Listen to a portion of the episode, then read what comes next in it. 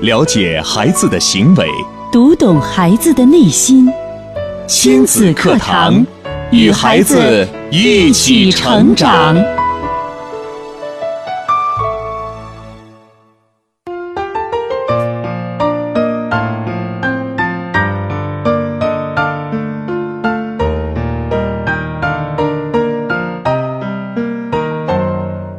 听亲子课堂，做智慧父母。北京时间九点零四分，欢迎大家在每天上午的九点到十点来锁定频率，收听由普康好女人冠名播出的亲子课堂节目。我是主持人吴化。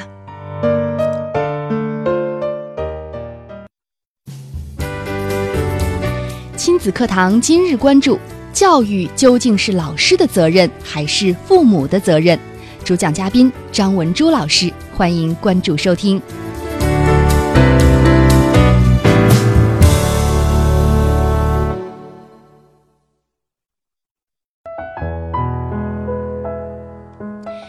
现在的社会啊，家长以为把孩子交给了好的学校和好的老师，然后呢再报很多辅导班就万事大吉了。很多家长都把责任推卸到社会和学校，认为社会压力大，学校作业多。殊不知是家长给了社会和学校还有孩子很多压力。家长的责任是教育，不是抚养。那在今天上午的节目当中呢，我们为大家邀请到张文珠老师，就来关注今天的这个主题：教育究竟是老师的责任还是父母的责任呢？也欢迎大家啊，把您所认为的观点通过微博和微信发送过来。您认为教育到底是谁的责任呢？新浪微博您可以关注“迪兰路言亲子课堂”，在今日的话题帖后跟帖留言。我们的微信平台是“亲子百科一二三”，亲子。百科是汉语拼音的全拼形式，一二三为阿拉伯数字。好，那我们赶快有请出张文珠老师。你好，张老师。大家好。嗯，今天呢，张文珠老师为大家带来的主题是关于，呃，教育究竟是老师的责任还是父母的责任呢？呃，为什么想要给我们带来这样的一一期主题呢？嗯，这个主题呢，也是因为。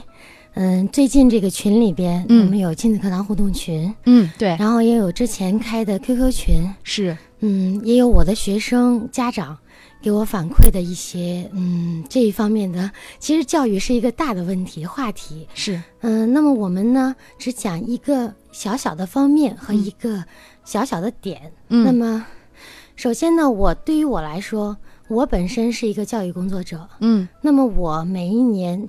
见到的为了考学、学艺术的学生，为了嗯成成明星，嗯，要学艺术的学生，嗯，还有很多家长呢是，呃，把孩子交给你了，张老师，嗯，嗯，我们反正对这方面也没有一点儿悟性，也没有经验。那么您就看着给我们培养吧。哦，理解了。通过身边的很多案例哈，包括我们现在这个 QQ 群呐、微信群呐，会发现很多这样的问题。遇到一个好老师，家长就觉得万事大吉了。我不是这方面的专家，好像有了一根救命稻草一样啊，给你了，你怎么说就怎么办。对，是，嗯，其实如果是像吴话说的一样。你怎么说就怎么办，嗯，也挺好。这最起码是执行力比较强的家长，盲从是吧？对，嗯，这种家长呢还是比较好，还好一些。对，嗯嗯。那么作为老师来说呢，嗯，我想就是今天讲这个话题呢，嗯，跟家长先说几个几个小小的，呃，讲几个小小的故事。嗯嗯。那么第一个故事呢，就是关于您。对您孩子的这个教育，嗯，如果您现在只是把他啊送到一个，呃，我不知道老师那里，我不知道我们的那个听众朋友们还有文化有没有听过？就前一段时间有一个，嗯，特级教师，嗯，他给他的，呃，去世的女儿写了一封信，没有，没有啊，哦。啊，那个是我们嗯一个一个别的城市的一个老师，真实的案例，对，嗯，他的孩子呢是非常优秀。从小琴棋书画，嗯，包括英语啊，很多国家的外语他都会。嗯嗯，后来去了，呃，国外读书。嗯，读完书以后，哎，在一个嗯，在一个其实他根本不可能想到的一天，就是很很很平常，而且觉得孩子已经学成要归来了。嗯嗯、那边打来电话说孩子出事儿了。嗯那么这个孩子，他周围的人都不敢相信，甚至他根本不敢相信是。意外还是嗯，是他孩子觉得孩子自己太累了。孩子觉得自己太累，然后算是对，然后、嗯对对对，然后他就自己自己结束了自己的生命。那么这个孩子呢，他妈妈就说嘛，采访他的朋友、同学，嗯采访他的爸爸妈妈，嗯嗯，后来他妈妈一直觉得自己的孩子很优秀，而且自己还是老师，觉得怎么会出现这样的问题呢？对，之前嗯也没有任何的异样啊，孩子怎么突然就这样了呢？对，那么我们认为老师哈能教好学生，也能教好自己的孩子。嗯其实呢，他说到了一点，就是我们今天要说到的这一点。嗯他说我后来反思，就是家长真的要反思自己哈。嗯他后来反思他的孩子在小学阶段是上的寄宿学校，嗯，也就是她和老公去忙自己的事情了，忙自己的班级和学生了。对，嗯，忙着挣钱，觉得是为了孩子嘛，嗯，然后就把孩子交给了学校，学校，交给了一个寄宿学校，而且选择的是哎，他们认为还不错的学校，嗯，他们觉得哎万事大吉了，对，哎交给学校了就没问题了。嗯。那你看，有人管吃，有人管住，又有人管学习，因为他每天早晨有晨读，嗯。晚上有晚自习，那么还有人管你孩子写作业，嗯。他就觉得哎没问题了。那么其实呢，我们现在很多的家庭把教育，嗯，已经给抛之脑后了，甚至是认为哎这都是学校的责任。我的孩子如果呃学习不好，我就去找你学校。嗯、我的孩子想让他学习好，我就去找一个好的学校。嗯，然后我想让他有高的分数，我就让他找一个好的老师。那其实这个就是家长在推卸自己的责任。就是在找问题的时候，不知道找自己的根源的问题，反而都是在向外寻找答案和问题。对你像，嗯、我也是教学很多年了。嗯对于我来说，我觉得每一个孩子我都会一视同仁。那么我相信所有的老师都是这么想的。嗯、我们也看过一些相关的文章，很多老师他们也是这么觉得。我们教其实教的是一样的东西，同样的东西。那么现在社会的竞争，其实呢不是孩子与孩子之间的竞争，嗯，变成了家长与家长之间的竞争。对，拼爹拼娘的时代。对对，那么其实这个还算好了。如果您是嗯、给孩子嗯，您觉得嗯，我给孩子拿点钱，我嗯我拼我有多少钱，我拼我有多少关系，嗯我可以让他进入一个好的学校，嗯一个好的老师，我可以给他买嗯很很高昂的学习用具，我可以买到很嗯很高级的轿车，嗯呃，然后住洋房，让孩子有很好的生活环境。嗯那么其实这个呢，那你您家长其实已经变成了一个抚养者，嗯而不是一个教育者。嗯，那么就是其实教育是家长的责任，而现在呢，教育没有责任了，变成了抚养明白。啊。对，现在很多家长，其实你们现在做的事情就可以对。，就是我在抚养你，孩子，呃，你好好学习吧。那么你好好学习，你需要呃什么跟我生活上说你不用管，然后就去忙别的了。孩子的一系列的教育问题就出现了。家长以为这就是教育啊。嗯，对，嗯，就像我接触到的一个小宝宝，嗯，有六七岁吧，嗯嗯，他的妈妈呢经常来找我，因为他还有一个姐姐。他妈妈说：“哎，你看我我孩子的姐姐哈、现在也挺大了，上初中了。嗯嗯，那么你跟我跟他做做思想工作，因为他一直想找您学钢琴。嗯，我说是这样，我想先问问哈、孩子自己喜欢不喜欢。他说他特别喜欢，特别执着，就想学钢琴，不想上学了。我说，如果是这样的话，嗯，我得先建议他先把学习搞上去，然后你再来说学习这个学习钢琴的事情。当然，学习搞上去不是让我们每天去报各种各样的兴趣班，或者是兴趣班，其实还还好，嗯呃，陶冶情操啊，跳个舞呀，唱个歌啊，还还好好啊。嗯那么像这种这辅导班，嗯嗯，那一个孩子甚至就这个女孩儿，她甚至从星期六的一大早八点开始，一直到晚上八点，就完全没有周末。我说那你都学点什么呢？他说我嗯我我妈妈给我报早上语文，中午数学，下午又是英语又是语文。嗯，哎，我说你在学校里边不是学过了吗？对呀、他说那我妈妈非得给我报，然后呢学的东西其实也是学校里学的。我说那你这不是在浪费你的时间吗？嗯，嗯，但是家长不认不认为，他觉得你在家里边我又辅导不了你，反正多学点就多学点儿呗。那个，反正这这个，我把你的这个抚养的义务尽到了，呃，教育的事儿交给学校吧，我给你报课外班，你去好好的复习复习，辅导辅导，这就是把责任已经给规避了。嗯那么我们要讲到的第一个小故事呢，就是一个老人，嗯他呢干了一辈子的木匠，嗯那么，呃，他当他要退休的时候，他跟他的呃领导说：“他说我要退休了，嗯嗯、我不想再干这一行了，我要好好的回去跟我的妻子还有孩子安度晚年。”那么这个老板说：“好吧，那我再请求您帮我做一件事情。”嗯他说：“什么事情呢？”嗯，这个老板说：“您帮我盖一栋别墅。”那么当这个老人听到这个的时候，其实他的心里边已经不想做这件事情了，对啊、而且呢，他的心已经回到了家里，然后他就用的是粗工粗料。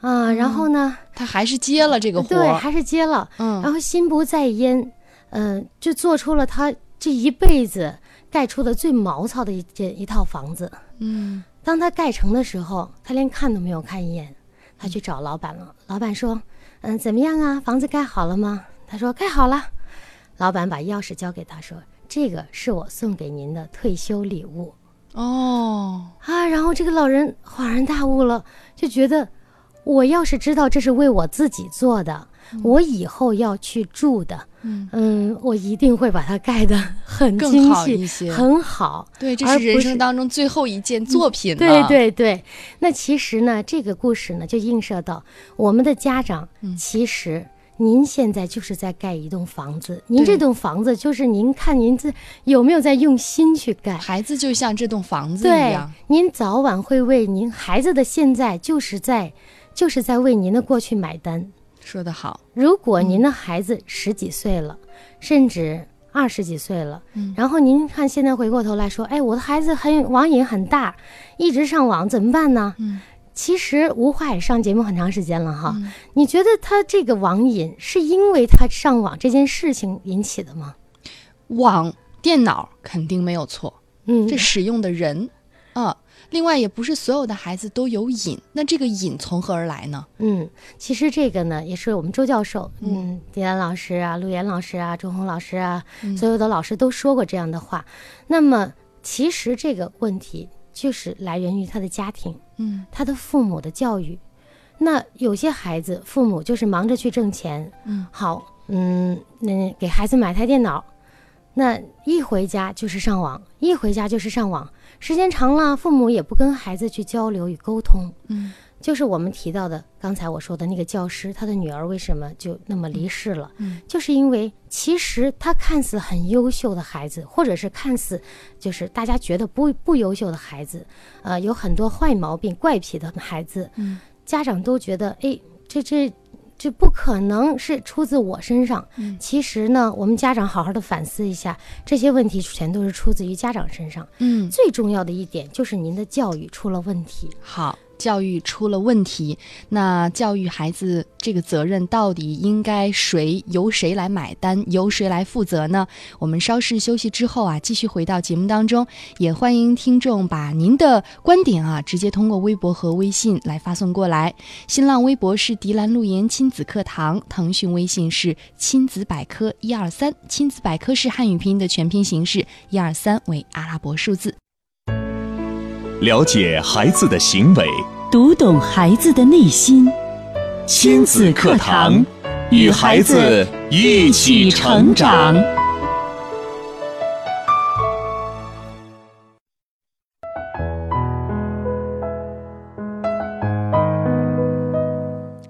继续回到亲子课堂的节目当中，今天主持人吴话为您邀请到张文珠老师来为我们分享的主题是：教育究竟是老师的责任还是父母的责任？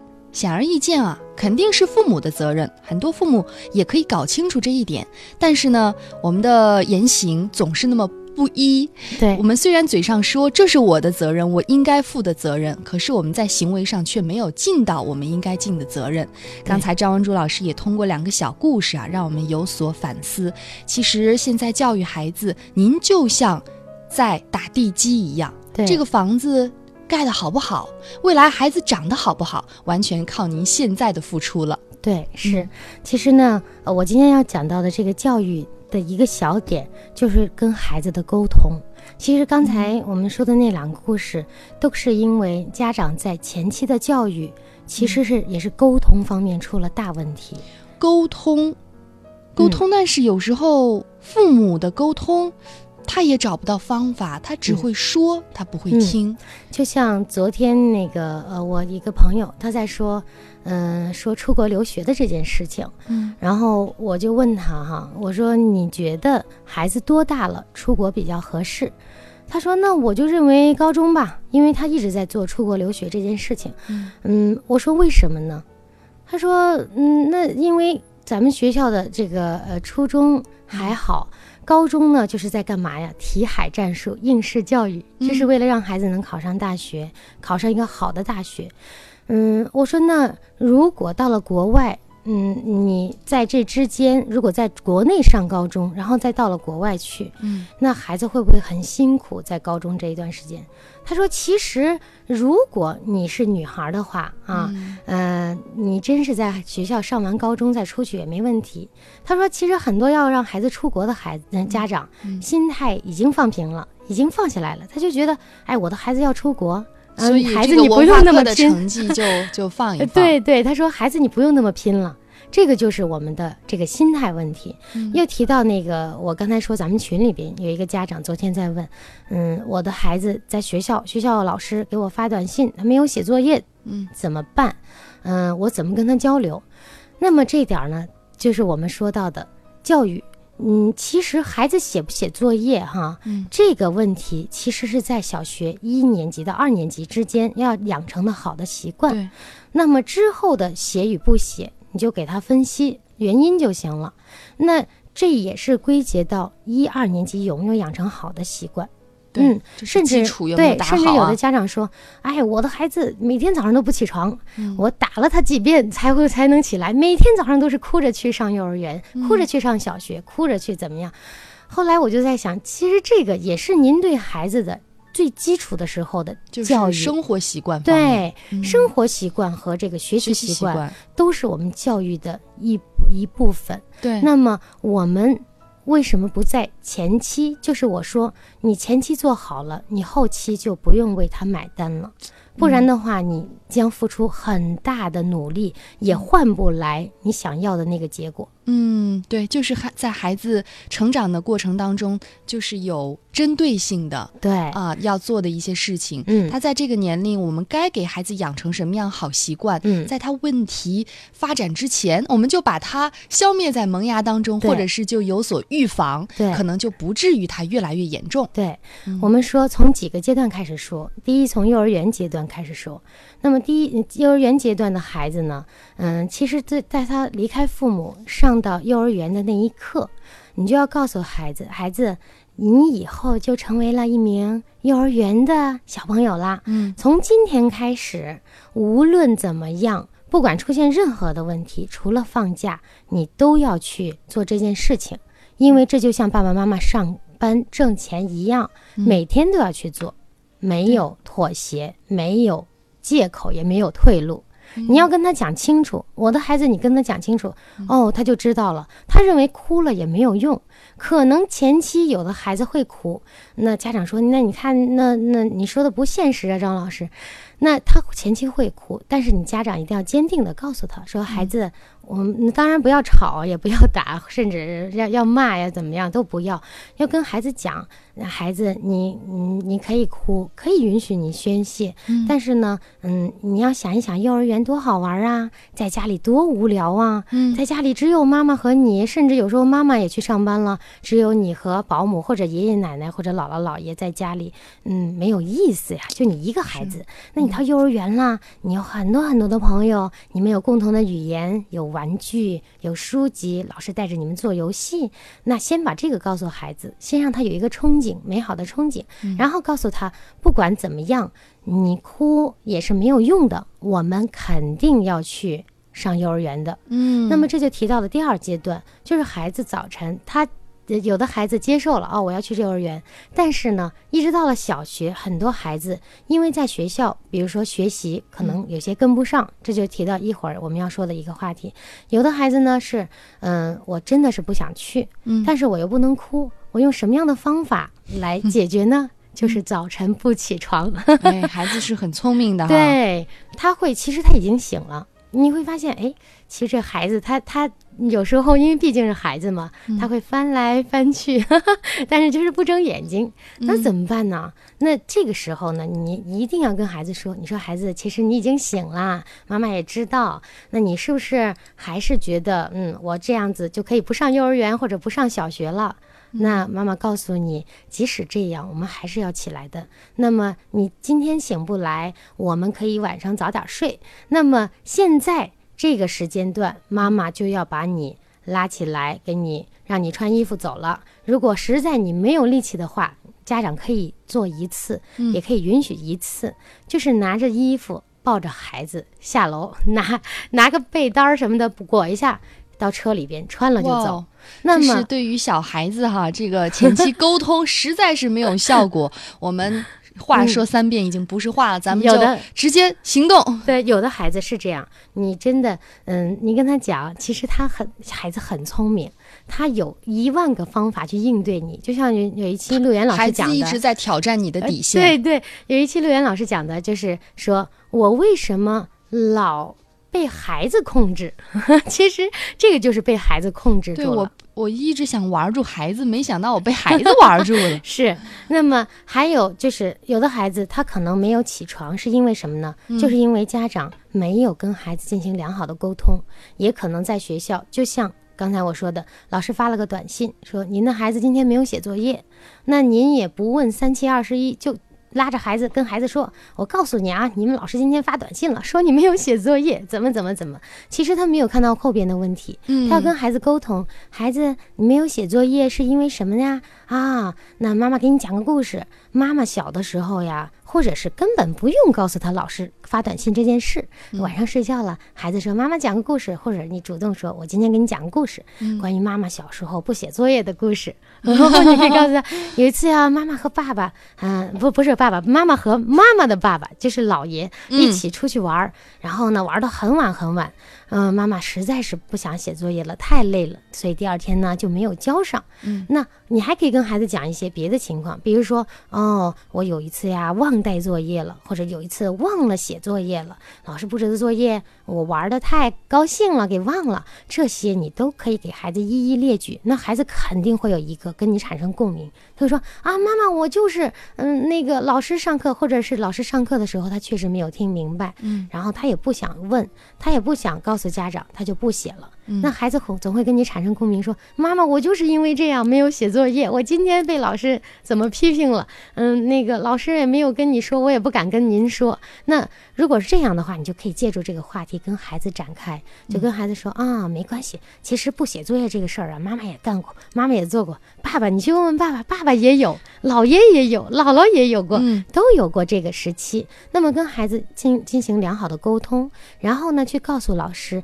哎，老师，呃，首先呢，这个没有写作业这个事情啊，是我们家长的疏忽了，啊，那个也我们前天晚上带他出去玩的太晚了，然后嗯，导致了嗯、那个昨天的作业没有写，我今天呢来跟老师沟通一下，那么让老师呢先明白这件事情的原因，那么您也把孩子的关系先给他撇清了，即使是孩子的原因，嗯不要产生老师和孩子的这个矛盾。嗯那么还可以告诉老师，哎，我们家孩子说了一定要完成作业的，那个是我不让他写了，我觉得太晚了，嗯，我今天来给老师解决一下。那老师会觉得这个孩子很认真，他要写作业啊，他要把这些问题给完成了。那老师觉得，哦，那行，那我以后也会多加关照您的孩子。嗯其实老师呢，每一个老师对每一个孩子都是希望他能够学好。对，那我们的初衷都是好的，对有时候只不过在呃教育引导的过程当中找不到技巧和方法。对，那刚才张文珠老师通过这三个真的是非常贴近生活的案例，也许是就发生在我们的身边，或者是在我们的生活当中确实就发生过。嗯我们该如何去应对？怎么去跟孩子沟通？跟老师沟通？我想，呃，也是这个在教育过程当中非常重要的一点，那就是沟通。嗯嗯嗯，呃，当然肯定还有其他更好的技巧，能让父母在承担起自己责任的同时，能教育起来就更加轻松一些。对，嗯，嗯。好，节目正在进行当中，今天的主题是教育究竟是老师的责任还是父母的责任呢？呃，也欢迎大家把您的观点，当然现在已经非常清楚了，教育归根结底还是父母的责任。对，嗯，欢迎大家把您听节目的观点、感受，包括生活当中遇到的亲子难题，通过三种方式来跟我们互动交流。新浪微博是迪兰路言亲子课堂，微信平台是亲子百科一二三，亲子百科是汉语拼音的全拼形式，一二三为阿拉伯数字。了解孩子的行为，读懂孩子的内心。亲子课堂，与孩子一起成长。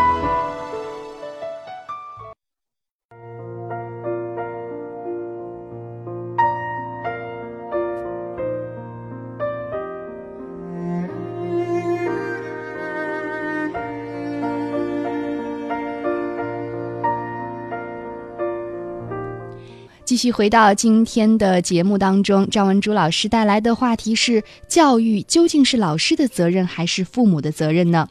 我们看到啊，微信当中的这位旭日小杨，他就说：“张老师讲的真好啊，直接给出解决问题的方法，我们竖着耳朵听呢。好的亲子关系大于好的教育，这点说的确实很好啊。嗯因为沟通确实也能决定你和孩子的亲子关系。如果沟通顺畅的话，嗯、很多问题其实就可以迎刃而解了对啊。但是如果你不掌握这个沟通技巧，小的问题你也解决不了，那就有可能引发大的问题了。对，嗯嗯，那么就跟我呃最近还接到一个孩子的那个案例啊，嗯，孩子家长就说，哎，张老师，我的孩子为什么什么兴趣班都不愿意上啊？我的孩子什么都不想干。我说，那我想问一个问题，您所说的什么都不想干，嗯，他保证没有保证他在学校的正常学习？他说保证了呀，学习还不错。我说，那您还在要求什么呢？他还在要求孩子全面发展，要去上完美。各种补习班。嗯他觉得哎，别人都去上了，我的孩子也要去上。那很多家长也是这么说，说我们听亲子课堂这么多年了，呃，虽然说要嗯，就是呃赏识教育也好，嗯或者让孩子轻松也好，但是现在社会的这个大局势，嗯呃，社会的这个现象已经让我们没办法抽身出来了。这是很多借口啊。那嗯其实呢，呃，我们家长可以有很多的方法，比如说你要发现孩子的优势在哪儿。嗯、那么我跟大家讲一个小小的故事。这个故事呢，嗯，这个主人翁呢，我一会儿跟大家讲，大家就明白了。嗯也说有一个年轻人呢，他就是嗯上学上学上学上学，一直到了大学毕业。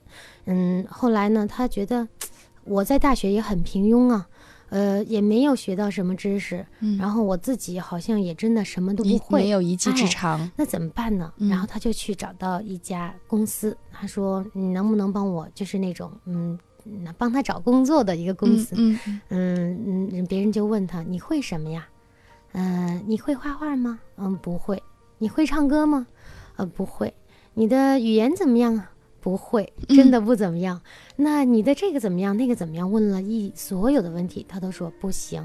后来这个公司的这个嗯工作人员，嗯嗯，很有心，哦他就说，嗯，那这样吧，你把你的名字写下来，嗯，我把联系方式告诉我，我一定能帮你找到你适合你的工作的。后来呢，这个人，这个年轻人呢，就把自己的名字写下来，把电话号码写下来。嗯当他转身出去的时候，这个工作人员说：“哎，年轻人，嗯，请你停一下，你的字写的太漂亮了，你的嗯名字写的非常的好看。那么你可不可以做写字方面、文字方面的工作呢？”哎，这个年轻人就觉得我名字能写好，那我一定能把其他的文章也用好字、一手好字把它写出来，把它抄出来。那后来他的一手好字抄了很多的文章，后来他就想，哎，那我也可以把这些文章呢，用我的语言，甚至我现在知道了这么多，我看了这么多的文章，嗯我可以写出一些我想要写的文章，一手好字加一手好文章。后来呢，他就成为了我们的嗯著名的文学家、大仲马。哇，是天呀！嗯，嗯也就是说，这个年轻人一开始很平庸。我们的家长呢，其实你也可以看看你的孩子，你的孩子现在可能他真的表现不出来其他的你所能看到的天赋或者优势，嗯那么你就让孩子。去快乐的成长。那有的家长说，我的孩子，嗯，你看上课不发言，就是我们周正教授也经常讲啊，呃，嗯，一般都会让家长回答问题。回答的时候，其实很多家长是不愿意举手去回答的。那么，那么这些专家老师啊，也都会说，那您如果都没有做到，您让孩子如何能做到呢？嗯，啊，我们虽然现在还不能发现孩子独特的优势，嗯。但是您的教育就是像肥沃的土壤一样，对。您就给他一个肥沃的土壤，早晚有一天他会开花结果的。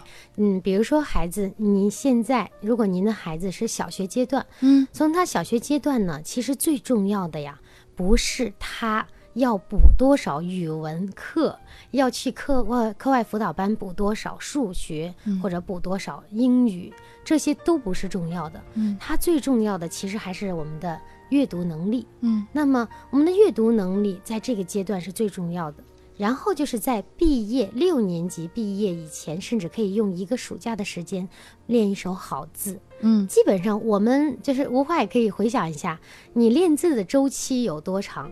有没有真的从小学一年级一直练到大学？没有。你是用了多久来练的字？呃，学写字那就是小学阶段开始学汉字嘛。嗯啊，然后那个时候会流行庞中华的嗯描、描字本儿那个时候我也练过。啊，就是因为其实要是天生写的还不错，就不不需要去练，嗯就是因为家长看你写的不好，练一练吧。嗯但是我没有坚持练很久，没有说每天都描描写很长时间，嗯，然后自然而然写的多了，也就还挺好的。对。嗯，其实呢，我们小学阶段呢，嗯，基本上到了初中、高中甚至大学阶段，有的孩子可能到了大学阶段，他会去把自己练一练。但是其实，在小学阶段呢，我们只需要的是阅读和写，就是写一手好字的这个能力。嗯，那么你的数学呢，只需要精通这个一加一等于二，二加二等于四，什么一一乘二等于二这种公式，把它给学会了就行了。啊、关于有些孩子他们会去上奥数，然后我那天问我的一个学生哈，因为他跟我学钢琴学了很久，然后他就说，嗯，我妈妈每天都让我学奥数，我说学奥数干嘛呀？我说现在小升初不是也不要求奥数了？他说我妈妈说了，开发我的智力。嗯嗯嗯 我说：“那你，我问你一个问题啊，你觉得弹钢琴开发智力，还是学奥数开发智力？”他说：“我觉得弹钢琴开发智力。嗯，”嗯，我说：“为什么呢？”他说：“我觉得可学奥数根本不知道在学什么，而且呢，都把人学晕了西、学的内容，就是我我的表妹，她现在已经出国留学了，她是嗯厦门大学毕业的，她从小一直到大学习从来没有报过任何的课外班。嗯，后来我就问她，我说你觉得你当时你们班同学报这些班都有用吗？她说我们同学说了，小学的时候报的班是中学学的东西。中学的时候报的班是高中学的东西，嗯 然后高中的时候学的东西就不知道是什么时候学的东西，到大学也用不上了。嗯，现在家长只管给孩子报班儿，真的不了解孩子到底在学什么。对对，那我就后来我说，那如果是这样的话，你想学什么？他他说我除了上学要要老师要求的学的学习的内容之外，我就想学钢琴。嗯。啊，我说那证明，因为当时我我是教他钢琴，我说那证明我教的还不错了，嗯。因为他之前跟另外一个老师学，他说觉得很枯燥嘛，我就觉得其实孩子啊，不管你是学什么，学习也好，一定家长也是，你要知道你给孩子的结果是什么，你要他以后成为什么样的人，或者你要他以后掌握什么样的一技之长。就像我们都去学钢琴，嗯，都去学古典。那么就像现在的教材，呃，很多学生还在学很古老的拜厄，还有哈农。嗯，其实人家说那经典的东西，我们干嘛不去学呢？基础呀，其实经典的东西是要学习，甚至是古典的东西我们要学习。但是呢，古典的教材我们已经被淘汰了。我们可以用哦现代新的教学方法和教材嗯来教给孩子以前的经很古典的经典的、嗯很古老的知识。嗯啊，那么因为过去的人他们也在探索，但是他们研究出来的规律很好，嗯但是我们现在可以用更新的方法和更新的教材来教给孩子，嗯这是很重要的。为什么说，嗯，同样的老师，同样的教材教出来的孩子不一样？那是因为他的教学法不一样。嗯嗯，那么孩子也是一样的。嗯，家长呢，如果想让孩子这一阶段体现出他的优势，那您呢，尽尽量，我还是认为小学阶段呀、嗯，如果您觉得社会的压力大，您可以选那么一门或者两门，觉得能真的让孩子也真的感受到能够有提高的，嗯嗯、一门学科。比如说，你说我的孩子现在学奥数，他确实很喜欢，他是这方面的人，兴趣有能力，那么你可以给孩子报名。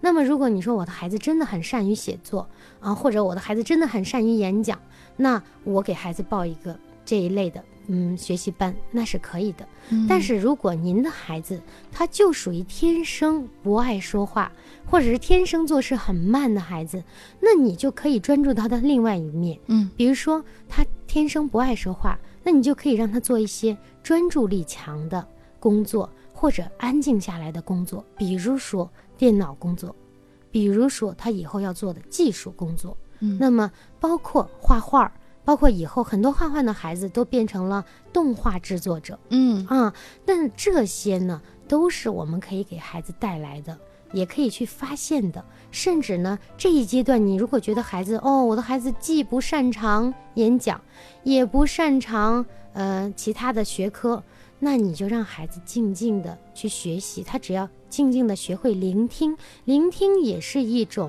技能。嗯也有很多的人，他可能张嘴就说，但是呢，他很有可能还不不像你的孩子那么会安静的坐下来去聆听每一件事情，坐下来去聆听别人讲的。其实这个也可能到最后，他学会了聆听，别人都愿意跟他交朋友，甚至到最后他成了一个情商很高的，甚至有很多朋友的一个孩子。那么，甚至他可能外交官都有可能去做。对，这是发现孩子优势的重要性哈。我们也一直在节目当中去倡导，这也是我们亲子课堂的核心理念。嗯我们今天说到教育，归根结底是父母的责任。